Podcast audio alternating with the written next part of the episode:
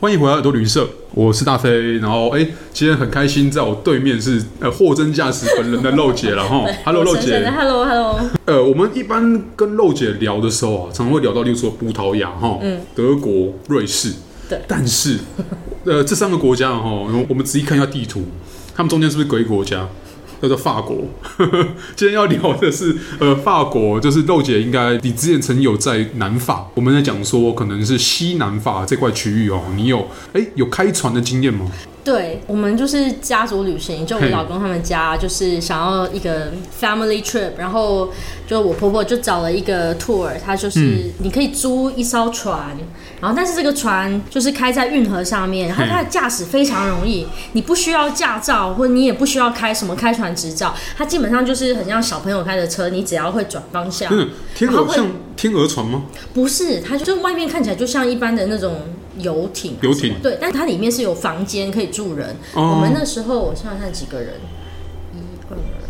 三四五六七个人。全家啦哈。对对对，就哦，OK 是。七个人住，然后你要租小船、大船都有。然后它的好处就是它开船方式真的非常简就一单，般下面开车那样子，比开车还简单。踩油门，不用，你只要就是一个按钮，就是开船，然后对，然后你就是稍微倒一下方向就好了。 那速度不快吧？很慢，哦，那对了，很慢，然后对你只要安全晚上对，但是它只能白天驾驶，所以你嗯可能我们每天就是可能早上哦哒八哒哒九点哒哒开始哒，对八九点开始，然后因为那个运河几乎都是直线，除了嗯少数有闸门，然后晚上就是几点之前天黑之前把它那个 park 到岸边嗯就可以了，哦然后停船也很简单啊，所以搞半天就是船上露营车，开船界的 U bike，对对对对，真的真的很简 单。呃，没有，但是应该算露营车啦，因为嗯你就住在船上，然后船上 OK 就是厕所啊、厨房什么都有。但它所以其实就像一般的游艇，只是你可以自己开，然后开很简单，你可以这样讲，然后速度很慢，对，速度很开在就是内陆的河道运上面。河，而且还是运河。运河嗯，你就想象比爱河窄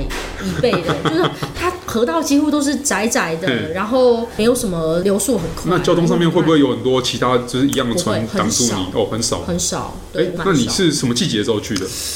春天 OK 五月五月的时候那也不冷啊，就是就会是让微凉啊，很悠但是闲嗯，对对。然后就是因为南法步调本身就跟你知道巴黎差很多、啊很 chill 啦对对对啊对，就很 chill。然后因为我们是分好几天嘛，嗯行程也没有说要今天要赶路什对么，对对对没有，对对就是对慢慢开，然后可能停到这边有一个小镇，就下去吃吃喝喝，然后散散步。嗯哦哦，那个船还有附脚踏车，真的很像露营车的概念。对啊对他可能附了两三台脚踏车，然后我们就是开到这个小镇，可以拿脚踏车下去骑一圈这样子。哎，那你当时是从哪里开到哪里呃，？起我点们是终点？从 b e t i e r b 嗯哼 e t i e r 就是离蒙培利耶在下一个小镇，嗯， 然后终点就是卡卡颂。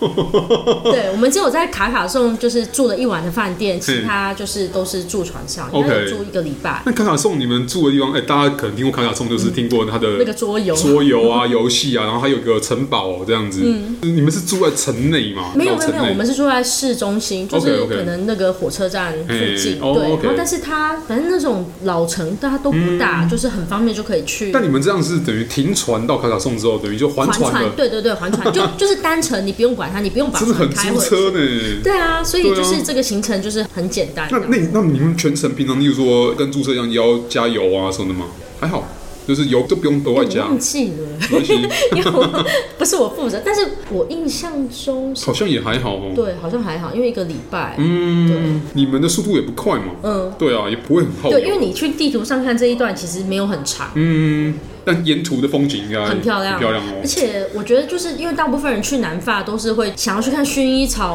嘿或是那几个什么亚维农那个固定的城市，嘿然后这些地方反而很少人去或。甚至会觉得蔚蓝海岸就是右下角对对那对边对比较对，多海人，边对嘿，然后但是这个运河就是真的很悠闲，然后嗯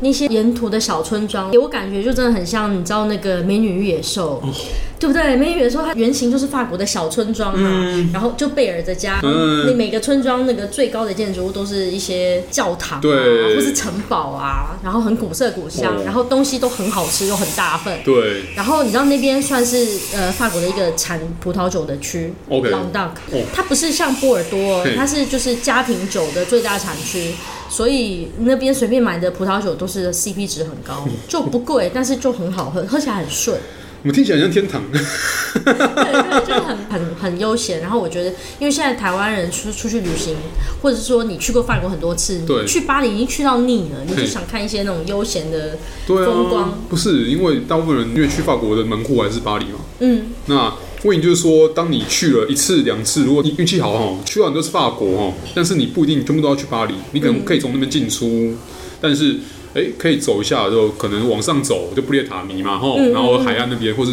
往下走，可能去其他的大城市，像波豆、像图卢斯，嗯但是你也可以像豆姐这样子，哎，开船，对。而且它还有一个很酷的地方，就是你知道运河它会有水位差，然后它有些地方会有那个闸门。嗯哦，就是我知道，我升知降的道，那种，然后这个运河 Canal do Midi 它有个最有名的，好像是六层还七层，哦很多游客他们会专程去那边看那个闸门，就是一个闸门过对了，它是要这样子，就是对啊它要它先让水上然后来对然后船开过去对，然后到下一个闸门口再升降对，对对对对它对总对，共有六层或七层。那这样全程耗的时间应该蛮长的，对，因为但是对对对，就很特别的嗯体验。然后很多游客就是会在岸边看，然后你们当时在船上这样子，对啊，对啊， OK 对啊。然后我们就很像那种动物园的动物，就大家都在看我们开心，但是就是蛮特别的。因为我之前在英国有看过六阵线那么长，但是没有都一定要全部的都要过，很多对，因都为是直一接般就 pass 是。一两个，一对两个对对对对对，，嗯这个就是因为它那个水位差太高了，哇，那这样子也是全程这样体验，我觉得哎、而且刚好是自己开，嗯，这个比较重要，因为在欧洲内陆河道你要做旅游或什么，通常都是大大船，对，然后就是给人开，嗯然后你会有其他的游客、其他同行的，可能你不认识的人。但我觉得你自己一家人在一艘船上面，然后就你们空间的嘛，嗯对，而且然后住宿费都包含，对啊，这对，住你宿算交算其实通，还好，对啊，住宿交通全部包了。而且你们很明确嘛，就是要从这边到那边，而且你们没有时间压力。